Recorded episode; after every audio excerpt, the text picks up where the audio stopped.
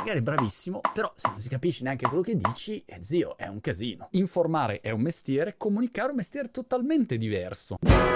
Allora, picture this, come si dice in inglese, evento mega gigantesco. Migliaia di persone mi chiamano a moderare anni fa e ad un certo punto mi dicono Monti, arriva l'amministratore delegato, il capo supremo, un agio pazzesco, che deve fare il suo discorso. Parlerà giusto 10 minuti e farà questo discorso di ispirazione a tutta l'azienda, insomma, tutti in punta di piedi, una tensione che si tagliava con l'accetta e il macete. Va bene, va bene, cosa devo fare io? Ma semplicemente lo introduci. Partiamo, era la mia carriera di, di, moderatore che ormai non faccio più, insomma, perché o faccio io gli eventi miei o parlo io, ma insomma, non, o modero me stesso, però ai tempi, insomma, facevo anche questo questo per sbarcare il lunario o per conoscere gente. E allora a un certo punto introduco questo mega capo supremo e mi sfilo tranquillamente. Sono lì a guardare il mio timer 10 minuti. Applauso del pubblico, arriva il mega capo supremo sul palco, piglio molto spigliato alla George Clooney, yeah, I'm here, sulle mani, tutti andiamo, il capo è arrivato, microfono, prende il microfono, sguardo d'intesa e penso qua siamo belli come il sole, cioè sembrava proprio una persona pratica. A un certo punto arriva in mezzo al palco, colpo di scena, dice posso avere una sedia? E lo vedo che inizia ad avere un po' di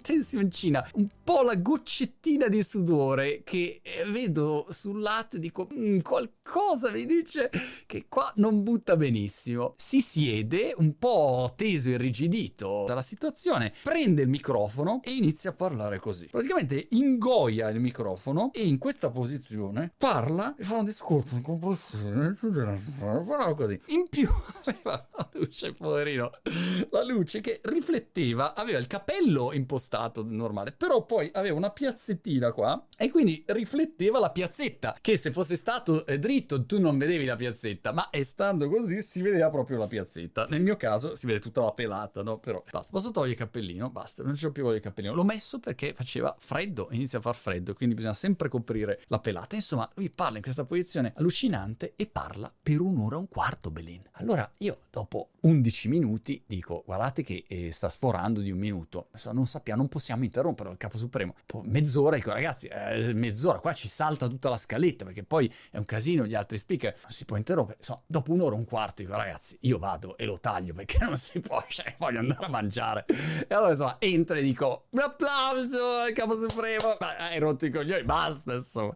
Vabbè, questa è stata una innumerevoli vicende che ho visto nella mia vita di eventi e chi fa eventi o chi ha occasione insomma di stare a vedere gli oratori, gli speaker, sa che ogni due minuti ci sono mille errori che vengono fatti su un palco, su una presentazione, durante una conferenza, durante una riunione, durante un colloquio di lavoro, durante un esame, immaginati quando sei uno studente, proprio errori di comunicazione. Hai delle persone che sono bravissime, padrone della materia, hanno in mano il contenuto, però hanno paura, si paralizzano, se li porta in televisione appena vedono la lucetta non riescono più a parlare, mentre invece in un contesto normale riescono, altri sono timidi, imbarazzati, spaventati, ognuno ha le sue. Parlare in pubblico è qualcosa di molto complicato che personalmente cerco di imparare ogni giorno, ma lo trovo di una difficoltà incredibile e ci sono degli errori classici che uno vede. Allora questo è uno, ve ne dico altri. Per fare questa lista ho preso ispirazione dal libro che è in uscita che si chiama Parlare in pubblico non è difficile se sai come fare, di Romana Garassini. L'autrice ovviamente mi è molto cara se mi conoscete, però vi garantisco, ho avuto modo di leggerlo in anteprima ed è la Bibbia del public speaking.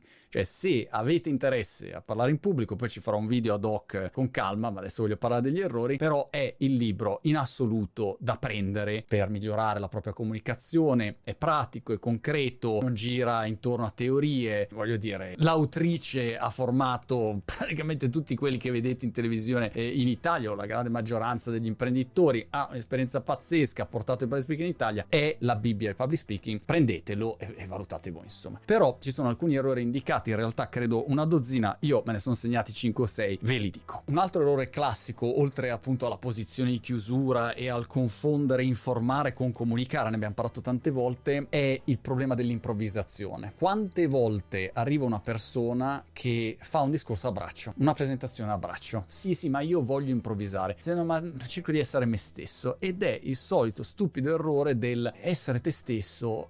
non funziona. Devi arrivare a poterti permettere di essere te stesso. Se sei Rosario Fiorello, che è un fenomeno, che ha un'esperienza pazzesca e che si prepara in un modo clamoroso, a quel punto puoi permetterti di improvvisare. O magari le persone pensano che tu stia improvvisando, ma in realtà hai un database di possibili situazioni, di possibili battute, di possibili risposte che è dato dalla tua grande preparazione. È la preparazione che ti permette di improvvisare. Se invece tu ti lasci andare così, essere te stesso non vuol dire niente. Se uno mi dice Montemagno, quando giochi a tennis devi essere te stesso, cosa vuol dire? Se sono me stesso, saltello al campo qua e là, aspetta che mi sdrai un attimo. No! Devi prepararti per poter a quel punto improvvisare in base alla situazione il colpo migliore. Numero 3, ricollegandomi al numero 1, saltato, vedi come comunico?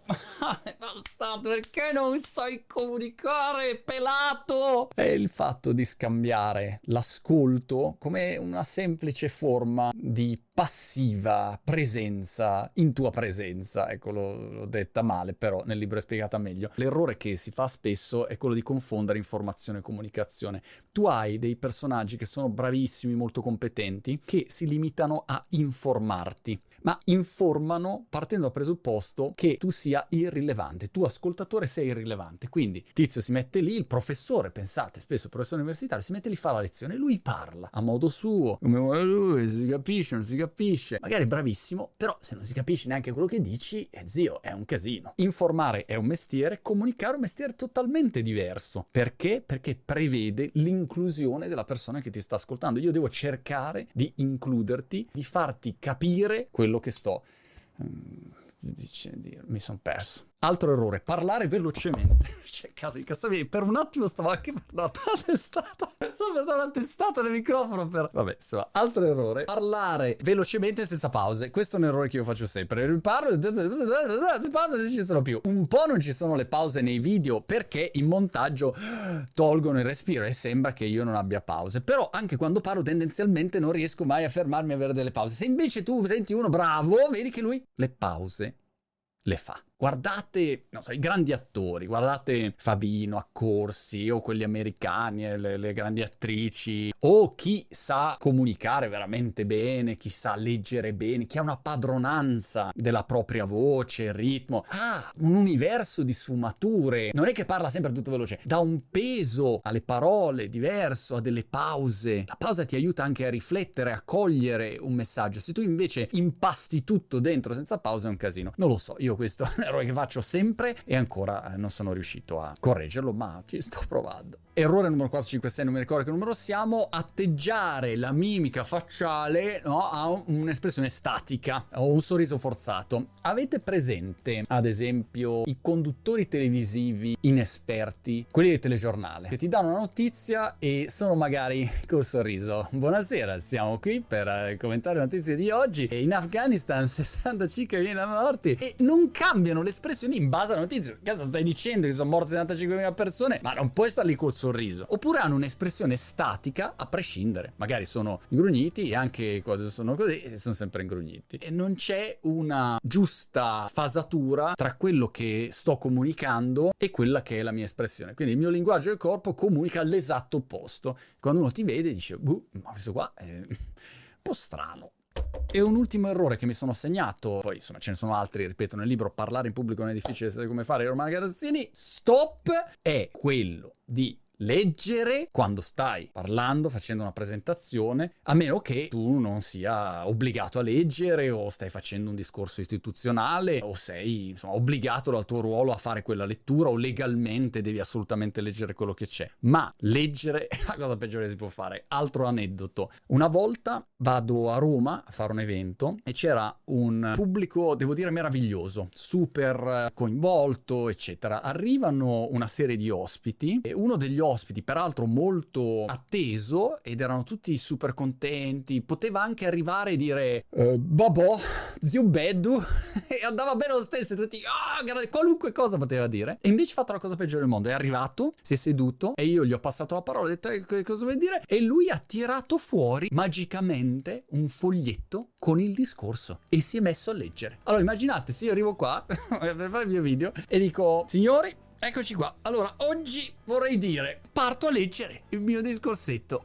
Ho perso completamente la relazione che c'è col pubblico. È stato un peccato. Infatti, dopo un po' ho detto, senti, devi proprio leggere. E lui sì, perché ancora una volta lui non si sentiva di fare un discorso perché aveva paura, perché era teso, era nervoso, aveva paura del giudizio. Scatta questo meccanismo del parlare in pubblico che è incredibile, questa paura clamorosa del parlare in pubblico. E è un peccato perché in quel caso è una persona molto competente, molto capace, poteva parlare, capito, sette ore del suo argomento. Il paradosso è che poi le persone che hanno problemi a parlare in pubblico fanno degli errori anche clamorosi. Un altro adesso aggiungo errore bonus che mi viene in mente è questo. Quando dicono il proprio nome, la propria presentazione e stanno magari leggendo qualcosa, leggono anche quello. Buongiorno a tutti, mi chiamo Marco Marco Mon, Mon, Martemagno, Monte, Montemagno, Montemagno, no? E allora è assurdo perché sei completamente perso, hai perso le persone che ti stanno davanti e ti sei perso dentro questo truccio del parlare in pubblico. Avrò modo di parlare di, di questo video nel dettaglio perché ce n'è veramente bisogno. Il public speaking andrebbe insegnato belin in tutte le scuole sin dalle elementari.